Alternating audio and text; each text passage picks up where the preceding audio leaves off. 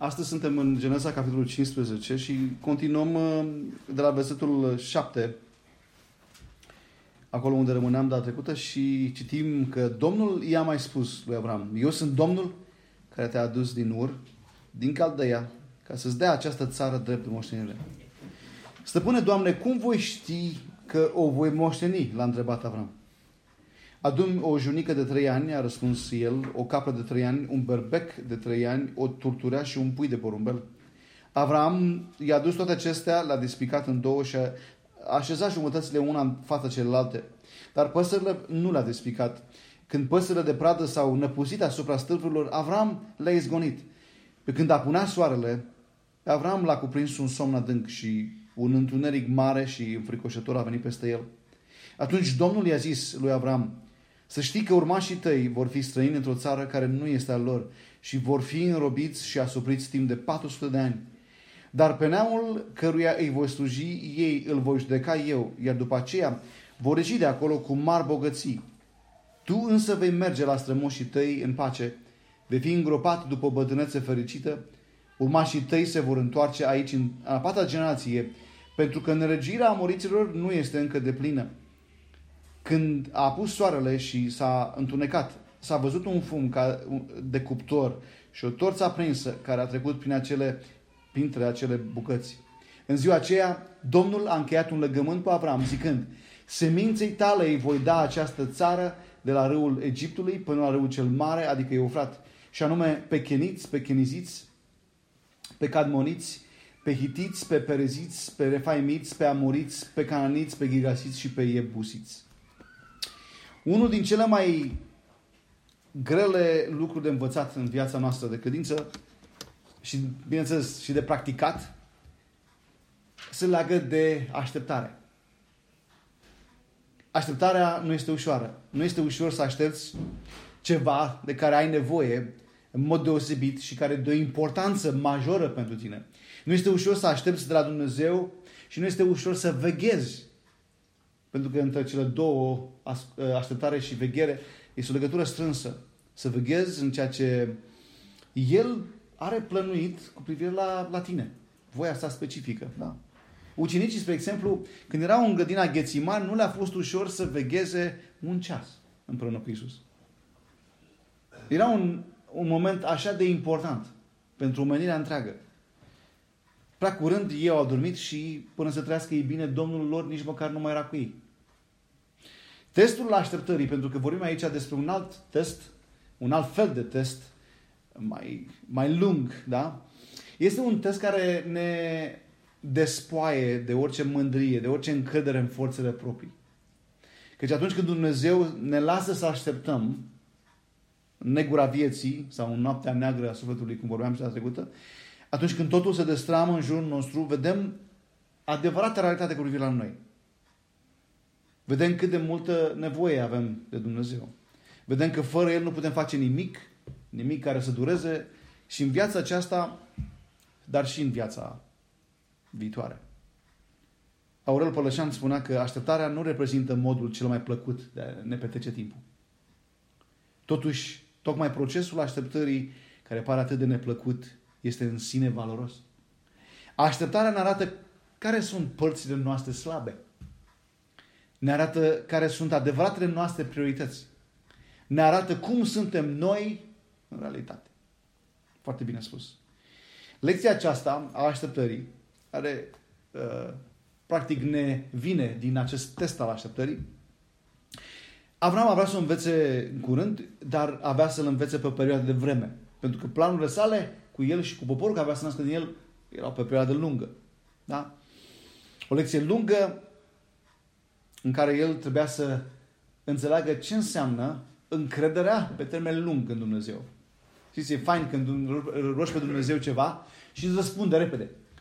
Dar este cu toată și cu toată altă poveste în momentul când rogi pe Dumnezeu ceva, cum spuneam, din categoria lucrurile esențiale, importante, arzătoare, și Dumnezeu pare că nu te aude. A plecat în vacanță. Tocmai când tu aveai nevoie cea mai mare de El, da? Este altceva să aștepți promisiunea lui Dumnezeu și în cazul lui Avram era o promisiune că îi va da un fiu moștenitor. Spunea că aceasta era una din neliniștile lui Avram, într-o situație destul de nesigură pentru el. Dumnezeu îi răspunsese, se teamă, e ok, dar eu sunt cu tine.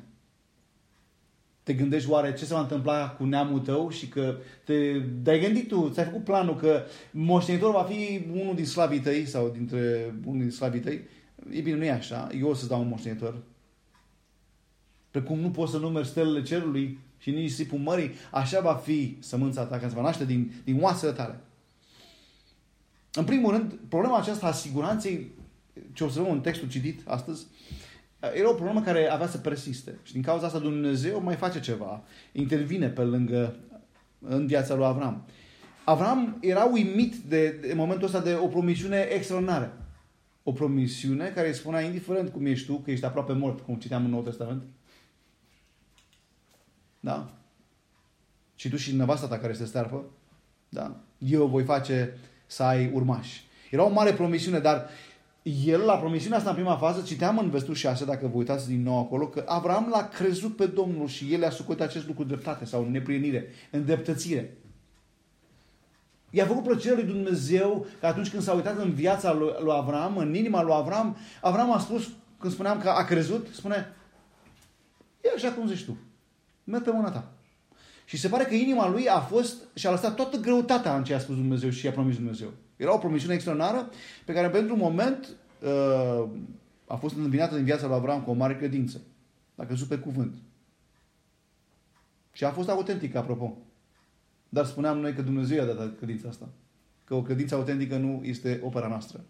Mai departe, în textul nostru pe care îl citeam, Dumnezeu vrea să-l asigure pe Avram de promisiunea că îi va da un fiu și observați în versetul 7 spune, eu sunt Domnul care te-am scos din Ur, din Caldeia, ca să-ți dau această țară de moștenire. Vă asigur că nu era o lecție de geografie aici.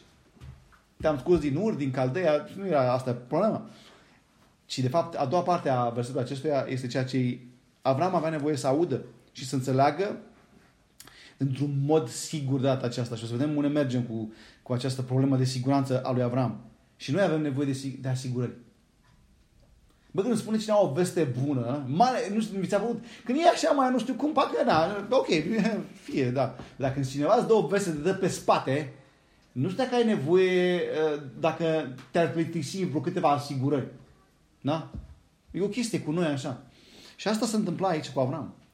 Eu sunt Domnul care te-a scos din Ur și din Caldea, stăpân peste geografie, peste pământ, al meu e pământul cu tot ce stă pe el, ca să-ți dau această țară vrem moștenire. Aici Dumnezeu îi arată scopul. Îi spunează scopul pe care îl avea cu Avram, de ce scosese din Ur, un scop bine precizat. Îi mai spusese despre scopul ăsta, da? Dacă vă uitați, în, eh, să facem un pic de mișcare, a degetelor cel puțin, Geneza 12 cu 1, ieși din țara ta, din rudenile tale, din casa tatălui tău și vine în țara pe care ți-o vor arăta. Nu i-a spus care țară. Mai târziu, în versetul 7, îi spune, Domnul Iisuse lui Avram, ești din țara ta, dintre rudenile tale, mai trecut ceva timp, și din casa tatălui tău și vină în țara pe care ți-o voi arăta și spune în versetul 7 acolo, fii atent, seminței tale îți voi da, îi voi da această țară. Deci ceva mai specific. Nu ție, vreau să spun că neamului tău. Și cuvântul semință aici, sămânță se referă exact la ceea ce doar bărbatul are. Capacitatea de a procrea. Și spune, ceva care va ieși din tine. O fi înțeles Abraham în momentul ăsta despre ce este vorba?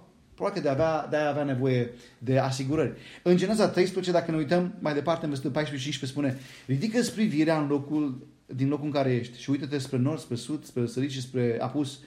Și versetul 15 spune Pentru că toată țara pe care o vezi, toată țara pe care o vezi, o voi da ție și seminței tale pentru totdeauna. Scopul lui Dumnezeu era ca Avram să stăpânească țara Canaan. Și a făcut lucrul acesta foarte clar.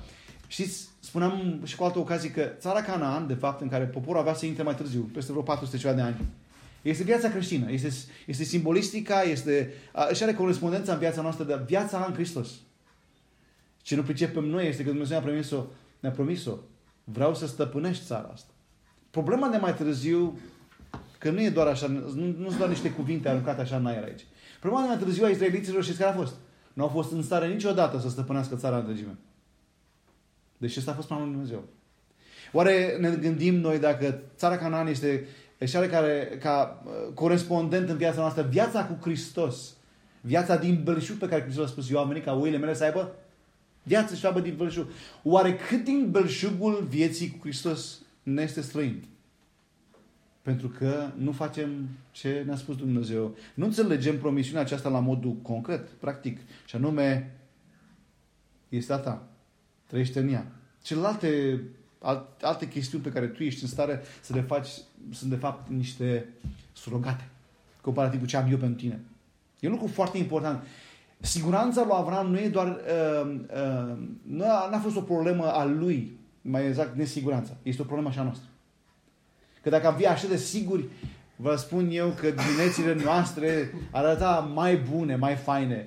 Zilele noastre ar fi mai bune, puterea noastră ar fi mai, mai mare. Dacă noi am crede pe cuvânt pe Dumnezeu cu privire la această promisiune. Țara aceasta ți-o vedea ție întregime să o stăpânești. Uitați-vă, spune în versetul 8, stăpâne, Doamne, ca să vedeți nesiguranța, că nu e o chestie inventată de mine. Da? Uh, cu privire la Avram. Spune, stăpâne, Doamne, cum voi ști că o voi moșteni? Adonai Iacov, Iada, Iaraș, spunea Avram aici. Niște cuvinte foarte importante și foarte pline aici. Începe cum trebuie frate asta. Stăpâne, Doamne, sau Doamne Dumnezeule. E vorba despre acel Dumnezeu care nu-l rosteau ei, dar pe care aici îl citesc ca Adonai, și spune, stăpâne, Doamne, am o problemă. Cum pot să fiu sigur? De fapt, cuvântul aici, cum voi ști, are un sens de, vrei să mă ajut să văd? Să văd ceva concret. Că despre asta e vorba. Și problema cu credința noastră este întotdeauna că noi uh, o confundăm cu, cu certitudinea. Credința nu este certitudine deși ea este foarte certă. Dar nu e certitudine în urma vederii. Evrei, capitolul 1, 11, versetul 1, spune, chiar lucrul acesta spune. Spune că credința pe care o avem este o încredere, dar ea nu are de face cu ce vedem. Pentru că, spune, Dumnezeu la început a făcut toate lucrurile din lucruri pe care nu se văd. Și, mă rog, știința avea să treacă multe secole să spună atomii sunt nevăzuți, din ele sunt făcute, dar, bun, pe atom cine a făcut? Cine l-a comandat să existe? I-a comandat în, în existență, să spunem așa. I-a pronunțat în existență. Hai să ne uităm la un exemplu, ca să înțelegem că problema lui Abraham a fost nesiguranța, nerăbdarea, o să vedem despre asta e vorba, și nu necredința, pentru că este o problemă concretă pe care trebuie lămurită. Exemplul Zaharia din Noul Testament. Dacă veți deschide în Luca capitolul 1, veți vedea povestea lui Zaharia, Dumnezeu îi spune, când era în templu, vezi că vei avea un fiu. Și el zice, cum voi ști acest lucru?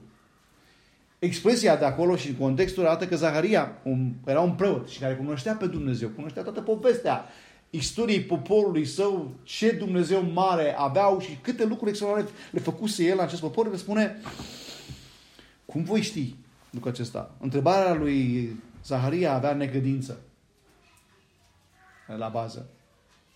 De aia Dumnezeu prin înger îi spune, păi eu sunt cel mai șmecher înger și tu te iei la mine la întrebări, ca să înțelegi că nu e despre asta e vorba, și, de fapt, problema a fost a necredinței lui, căci gura i s-a deschis doar atunci când credința a luat naștere și nu doar pentru că l-a văzut pe fiul său, de, deja îl văzuse, dar a fost vrea să dea nume, atunci s-a rupt. Și Avram avea să vadă. Interesant este că Dumnezeu onorează nesiguranța noastră, că știi din ce suntem făcuți. Dumnezeu nu onorează necredința. Să ne asigurăm că în în lupta asta noastră între nesiguranță și nerăbdare și necredință care ne încearcă cu toate, că toate nici nu, știm, nici nu știm exact ce anume ne încearcă, nu ne lăsăm minima spre necredință. Nu vrem doar să vedem. Avram cumva aici când a spus, Doamne, cum voi ști că voi moșteni? El se referea, Doamne, arată în ceva concret.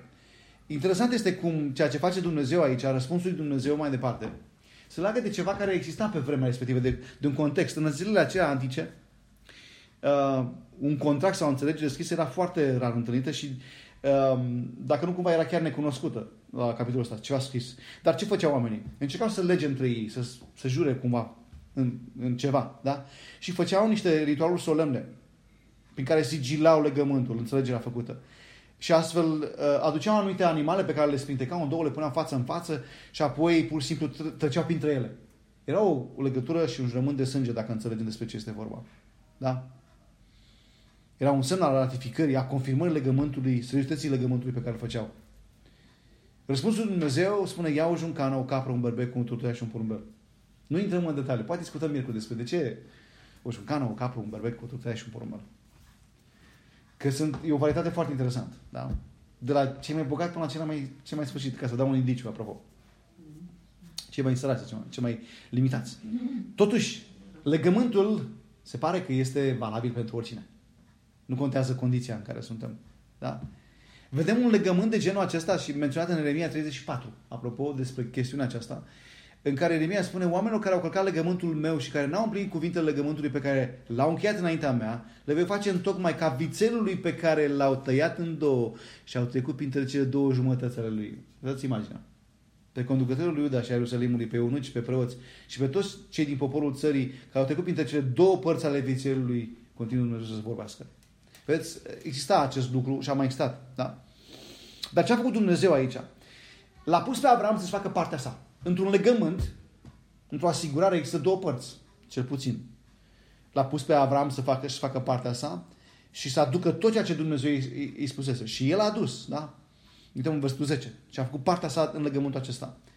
Ce este interesant este că în felul în care Avram face aceste lucruri, observăm hotărârea lui. Hotărârea lui. Și asta e un lucru care ne va duce spre siguranță.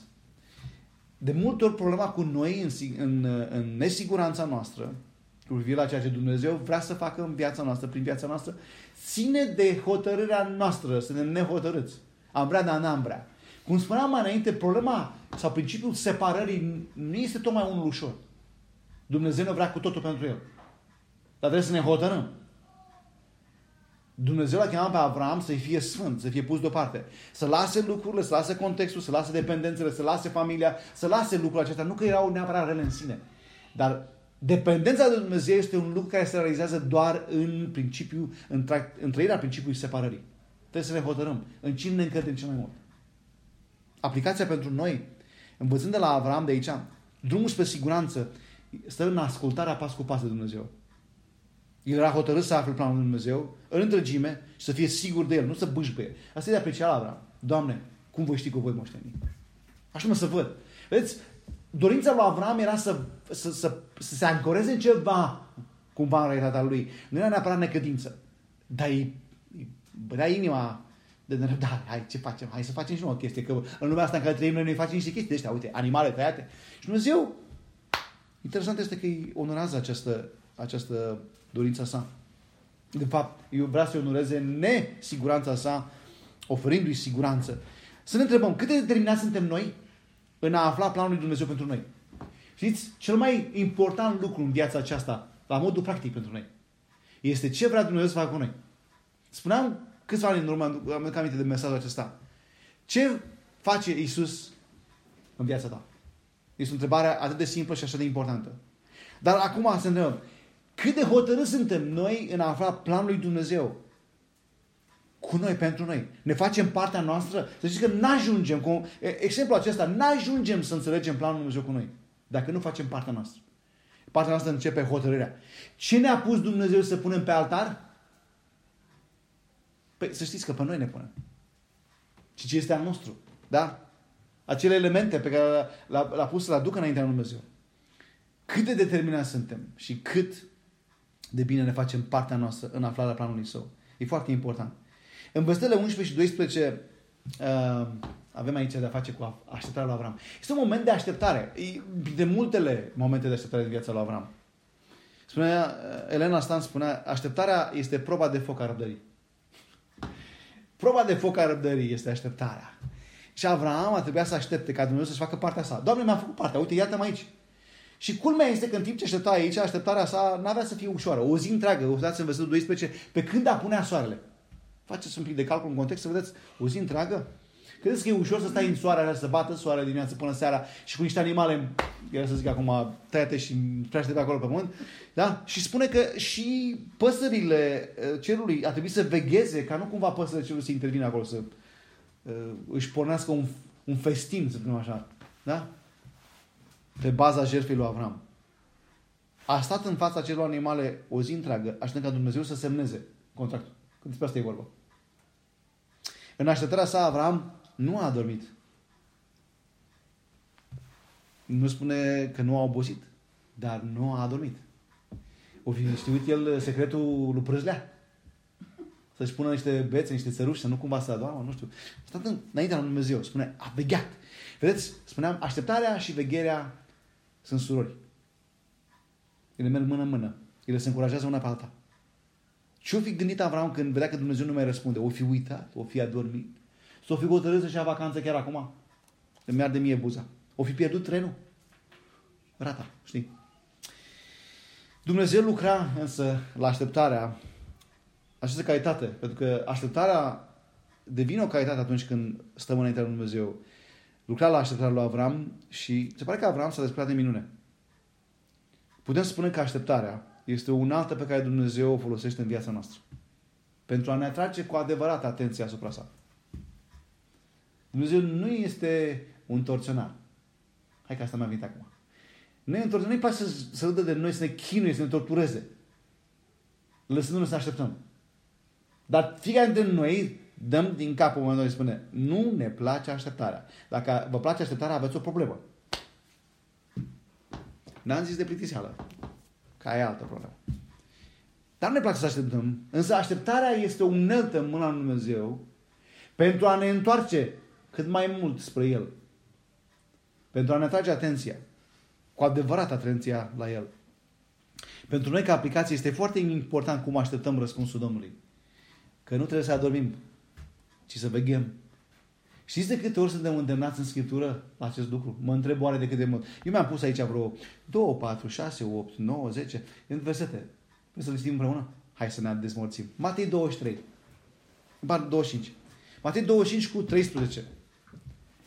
Este interesant că într-un calup de, de pilde, Domnul Iisus își are ca temă exact acest îndemn, așteptarea. Matei 25 cu 13. Așadar, uitați-vă la ce pildă este mai înainte, vegheați, căci nu știți nici ziua, nici ora când vine fiul omului. A fost important pentru cele 10 fecioare să știe cum să aștepte. Pentru că spuneam, este important să așteptăm. Pentru că felul cum așteptăm ne arată poziția noastră față de Dumnezeu. Și unii dintre noi așteptăm că nu avem ce face. Și e mare diferență între a aștepta cu intenție cu veghere. Pentru că nu este vorba, observăm în următoarele versete, doar de așteptare, ci e vorba de veghere. Uitați-vă, mai departe, Matei 26 cu 41. După un alt calup de, de, de o altă pildă, spune, vegheați, 26 cu 41, și rugați-vă ca să nu cădeți în ispită. Duhul, într-adevăr, este doritor, dar carnea este neputincioasă. De fapt, se întâmplă ce am menționat la începutul mesajului. E greu să aștepți cu Domnul.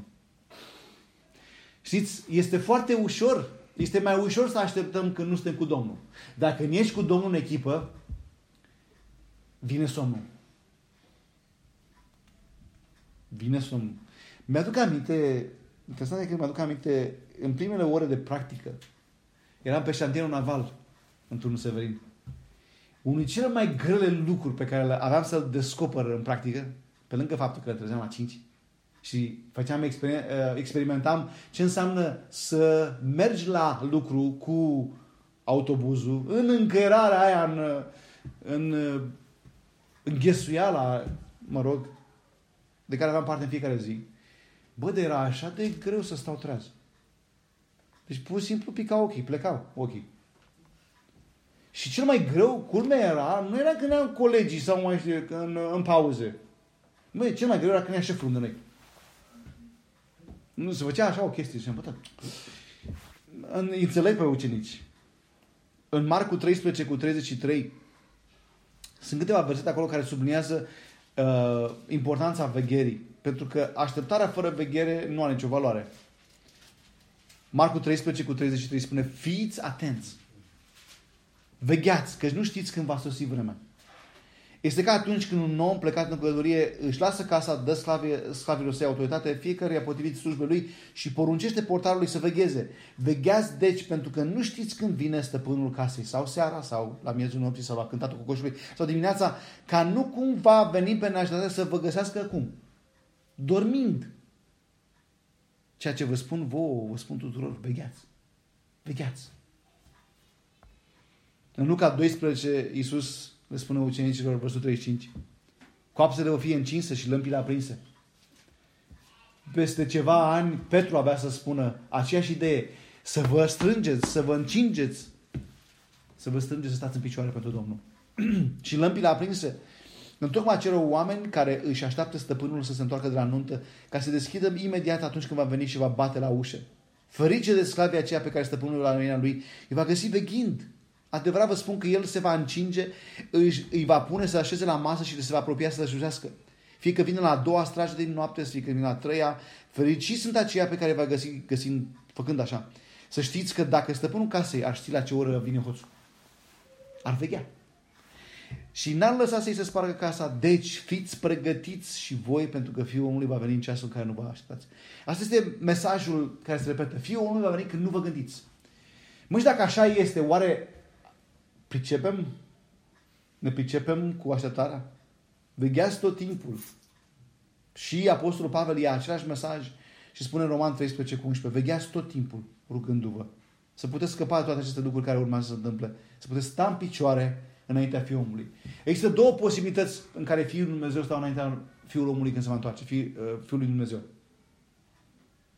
Capul sus, în picioare, mândri de ce au realizat, și asta nu pe meritele lor, sau capul plecat.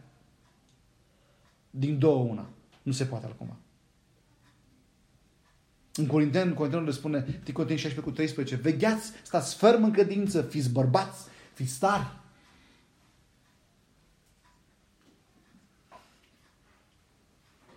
Sfârșitul tuturor lucrurilor este aproape. 1 Petru 4 cu 7 spunea și de Petru că menționează Fiți deci cu mintea limpede și disciplinați-vă în vederea rugăciunii. Și nu la întâmplare Iisus vorbește unei biserici în Apocalipsa 3 spunându-și ce credeți. Trezește-te și întărește ce a mai rămas, care este pe moarte, pentru că n-am găsit faptele tale de săvârșit înaintea Dumnezeului meu. Amintește-ți deci ceea ce ai primit și ce ai auzit, ascultă de aceea și pocăiește-te. Însă dacă nu te trezești, voi veni ca un hoț și nu vei ști când voi veni la tine. Cred că lucrul acesta se întâmplă deja. Proverbul spune că sărăcie vine ca un hoț. Armat chiar. Și multe alte lucruri vin ca un hoț în sărăcie. Să fie oare vizitarea Domnului nostru înainte de vizitarea aia mare care se va întâmpla la sfârșit și noi să nu ne dăm seama. Spuneam că sora așteptării este vegherea. El trebuie să meargă mână în mână. Cum pozați, au o verișoară care se numește rugăciunea. Și ăștia împreună se întăresc. Da? În al patrulea rând, aici am văzut 13 la 16, vedeam, am văzut că Dumnezeu îi dă o viziune lui Avram. E așa de important lucrul ăsta. Bă, câte lucruri îi spune Dumnezeu lui Avram aici dintr-o dată. Nu știu dacă Avram, dacă nu cumva, eu când gândesc că asta cu curăcătate, deci pur și simplu a fost șocat. Că nu știu dacă s-a aștepta. Îi spune, vezi că poporul tău neamul tău va ajunge în Egipt, era despre Iacob și familia sa, Geneza 50 ne spune acest lucru, îi spune că vor fi robi, Pline 12 capitole din Exod, despre asta se ocupă cât de mult le-a luat să iese din robia asta? 430 de ani. Îi spune și pe nume. Îi spune că va judeca Egiptul, restul capitolului din Egipt, din, pardon, din uh, Exod, da? Îi spune că va ieși Israelul din Egipt, dar cum? Cu multe bogății. Bă, și a, a, vreau și eu televizorul ăsta, știrile astea, pentru că sunt foarte interesante. Să spună Dumnezeu, să dea viziune, spune detalii. Uite ce se va întâmpla, cum se va întâmpla, când se va întâmpla. Cu cine se va întâmpla. Și spune Avram, apropo, nu dau și viață lungă. Așa, bonus. E ceva de aici care nu am vrea noi? Da, cred că n-am vrea să... Chestia cu Egiptul și, mă rog, am vrea să scăpăm chestia, dar, cum învățam mai de mult, nu există scurtături în viața credință. Ce este de aici este că Dumnezeu este atât un scător și este tot stăpânii. El este El și dai. Cel care conduce totul pe acest pământ. Nimic nu se întâmplă fără voia sa. Nimic. Deci cum stăm cu viziunea? Apropo, cam ce vezi în viața ta? Pe următorii 5 ani? Pe vremuri, cincinalul era o chestie, era obligatorie chiar. Gândeam în cincinale. Dar chiar, ce vezi că Dumnezeu va face? Ce ți-a spus Dumnezeu că va face în viața ta și prin viața ta? Ai viziunea asta? Cum putem cunoaște planul lui Dumnezeu cu noi? Efeseni 2 cu 10 știm versetul ăsta, dar să ne amintim. Dumnezeu spune că noi suntem lucrarea Lui, creați Hristos Iisus pentru ce? pentru faptele bune pe care le-a pregătit Dumnezeu mai dinainte să umblăm în ele. Deci oriunde am fi, oriunde vom merge, ceea ce este sigur este că Dumnezeu are lucruri plănuite pentru noi. Cea mai bună decizie este, Doamne, ce vei face în viața mea? Să spună Dumnezeu ce are de gând este probabil cel mai important lucru pentru viața aceasta. De aici vine și puterea să așteptăm. Și în ultimul rând, o să la versetul 17 la 21, aici ce citeam noi, Dumnezeu adeverește promisiunea față de Avram, că va avea uh, un fiu și întărește legământul acesta. Imaginea de acolo este absolut fabuloasă. Ce spune Dumnezeu aici și ce face Dumnezeu aici este, este exact ceea ce Avram, nu știu, conștient sau inconștient a cerut. Doamne, cum voi vedea, cum voi ști că voi moșteni țara asta? Dumnezeu trece focul său printre animalele despicate ca un semn al ratificării legământului. Vă dați seama ce, la ce a fost martor uh, Avram aici? Gloria lui Dumnezeu a trecut prin lui. Seminții tale dau țara aceasta. Versetul 18. Dumnezeul nostru este un Dumnezeu al promisiunilor. Și nouă ne-a făcut atâtea promisiuni. Cum spuneam și data trecută. Și tot învățăm din viața lui Avram.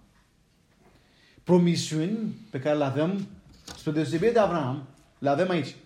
Toate. De asta, probabil, Dumnezeu ne spune să le citim și să ni le amintim tot timpul. Întrebarea pentru noi este cum așteptăm noi răspunsul Domnului? Avram a stat în picioare o zi și a vegheat. Și a, a, a, a existat la Dumnezeu. Dar să știți că Biblia vorbește despre alte lucruri pe care le putem face în timp ce așteptăm pe Dumnezeu. Unii dintre noi se mânie. Atunci când nu ne ies lucrurile cum am vrea noi, sau nu auzim ceea ce am vrea noi să auzim, ne mâniem. Este unul din, lucru, din lucrurile care arată copilăria noastră. N-ați văzut copiii mici când le spui și când le insisti să facă ceva, Începe să fac așa. Mai fac și niște fețe foarte drăguțe. De... Mai târziu, dacă te uiți la ele, apropo, nu în momentul ăla. Ne pierdem răbdarea sau ne apucă groaza. Așa cum l-a apucat pe Avram. Este interesant cum Dumnezeu lucrează în toate aceste lucruri.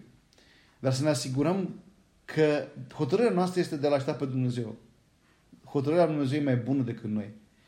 Poate întrebăm, da, mă, dar niște sugestii pentru noi, totuși, cum să așteptăm? Că nu e așa de ușor. Haideți să facem incursiune. Plângerile Eremia 3 cu 26. E un mesaj pe care trebuie să ne amintim. E o încurajare, e o asigurare. Spune așa. Eremia, plângerile Eremia 3 cu 26. Spune, bine este să ce? Să aștepți în tăcere. Să aștepți în tăcere izbăvirea Domnului. Uh, oare de cine spune să așteptăm în tăcere? Pentru că atunci când vorbim mult, ne auzim bine. Dumnezeu de-aia ne-a dat o gură și două urechi. Dar se pare că atunci când vorbim tot timpul, n-auzim. Nu știu cum se întâmplă chestia asta. E cine dintre voi care vorbiți în același timp și auziți și la fel de bine? Femeile mai încearcă chestia asta, dar nu este excepție. Bine este să aștepți în tăcere izbăvirea Domnului. Sunt lucruri pe care Dumnezeu le face doar în așteptarea în tăcere în noi. Mai spun o dată. Sunt lucruri pe care Dumnezeu le face în noi și ne ajută să vedem lucrurile pe care le-a pregătit pe noi doar atunci când așteptăm în tăcere. Un alt verset, puțin mai încolo, în Habacuc. Habacuc 2 cu 3. Spuneam, ce viziune avem de la Dumnezeu? Uitați ce spune aici Dumnezeu prin prorocul Habacuc 2 cu 3. Căci este o vedenie care încă așteaptă vremea împlinirii. Ea mărturisește despre sfârșit și nu va minți dacă ți se pare că întârzie, că asta e problema care ne doare pe noi, ce spune? din nou cuvântul nostru prieten astăzi. Așteaptă. De ce? Căci va veni cu siguranță și nu va întârzia. E foarte interesant cum timpul nostru, ceasul nostru nu merge ca ceasul Dumnezeu.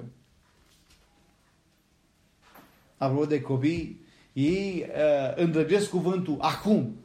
Trăim într-o generație insta- a instantului. Vrem totul acum, cât mai repede. Da? Dăm click și să vedească Sfântul să nu meargă internetul. Și dar așa, practic, observăm nerăbdarea noastră și etria noastră de copii. Dar spune aici, așteaptă-o. Virtutea este așteptarea, nu nerăbdarea. Pe care Dumnezeu vrea să o facă în viața noastră. Roman 8 25 spune acolo, ne asigură, dacă însă ne dăjduim în ceea ce nu vedem, atunci așteptăm cu răbdare. E foarte interesant că răbdarea este legată de, de faptul că nu vedem. Ea nu poate să existe decât în prezența nevederii. Oare de ce suntem așa disperați când nu vedem, când nu înțelegem? Dacă însă ne dăjduim în ceea ce nu vedem, atunci așteptăm cu răbdare. Păi ce ne mai rămâne de făcut? Am zis noi. Și aș vrea, aș vrea să citim aici um, împreună totuși versetele acestea din Evrei 6. Evrei 6 de la versetul 17. Apropo de sugestii în așteptare. Spune așa, în același fel, Evrei 6 cu 17. Când Dumnezeu a vrut să le arate mai clar moștenitorilor promisiunii caracterul neschimbător al planului său, El a garantat acest lucru printr-un jurământ. E vorba despre ce vorbeam noi astăzi, ca să vedeți o aplicație concretă. Spune, pentru ca prin două lucruri neschimbătoare, în ceea ce este imposibil ca Dumnezeu să fie găsit mincinos, noi să avem siguranță și să fim puternici încurajați să punem mâna pe nădejdea care ne stă înainte. Avem această nădejde, spune, ca pe o ancoră pentru suflet. Fermă și sigură și care pătrunde în partea dinăuntru, dincolo de draperie, de perdeaua care despărțea, despărțea locul sfânt de locul prea sfânt. Spune unde pentru a ne arăta calea, Iisus a intrat pentru noi ca înainte mergător. El a devenit mare preot pentru totdeauna după rânduiala lui Mihai Interesant este că Iisus Hristos este și un cana și până la torturea. El este jertfa perfectă. Prin care Dumnezeu ne-a garantat. Și cum spune aici, îmi place, îmi place cum spune aici autorul, spune, prin două lucruri neschimbătoare, în care este imposibil ca Dumnezeu să fie găsit mincinos. Deci când Dumnezeu spune, se va întâmpla. De multe ori, cu ce ne ocupăm noi când vine vorba de așteptarea noastră, ca să înțelegem despre ce este vorba, este că ne gândim, oare o avea problemă? S-a stricat serviciul de e-mail al lui Dumnezeu? N-a primit cumva cererea sau nu înțeleg ce se întâmplă. Noi ne gândim că are Dumnezeu o problemă. Dar spuneam, așteptarea este un alt al lui Dumnezeu pentru ce? Pentru ca să ne reconfigureze atenția noastră și dependența noastră de El. Putem spune că lecția așteptării în Dumnezeu, la Dumnezeu, este o lecție despre cunoașterea Lui mai îndeaproape. De o apropiere mai, mai, mai mare de El, da? Pentru că în acest mod, mod credința noastră continuă să crească. Pavel spunea la Timotei, 2 Timotei, capitolul 2, versetul 11. Acest cuvânt este vrednic de încredere, căci dacă am murit împreună cu El, vom și trăi împreună cu El. Dacă răbdăm, vom și domni împreună cu El. Dar dacă ne lăpădăm de El și El se va lăpăta de noi. Dacă suntem necredincioși, e o diferență între a ne lepăda și a fi necredincios, totuși, să înțelegem că și, și um, rezultatele sunt diferite. Dacă ne lepădăm, să lapădă de noi. Dar dacă suntem necredincioși, El rămâne credincios. Pentru că nu se poate nega pe sine. Nu avem probleme de să nu căutăm să inventăm că Dumnezeu avea probleme. Nu avem probleme cu Dumnezeu în, cine, în ce privește așteptarea.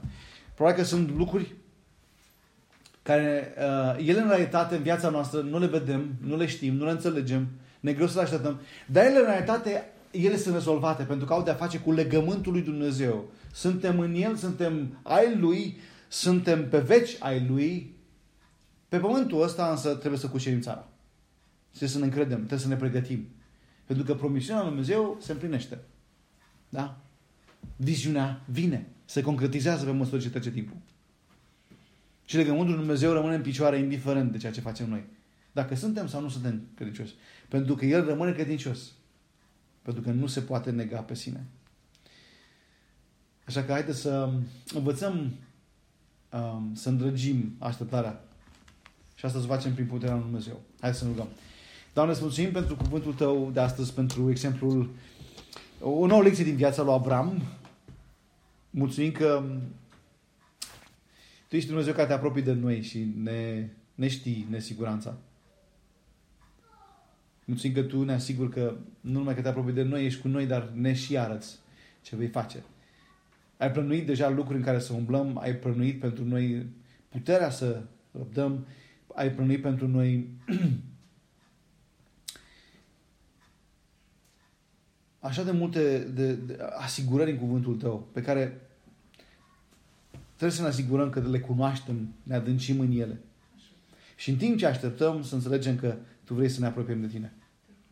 Nu doar să ne îndărnicim și să ne mâniem oare de ce trece timpul, ci să ne apropiem de tine și să, să înțelegem că tu vrei să te cunoaștem mai, mai, mai bine. Tu ești vrednic de, de închinarea noastră, de interesul nostru.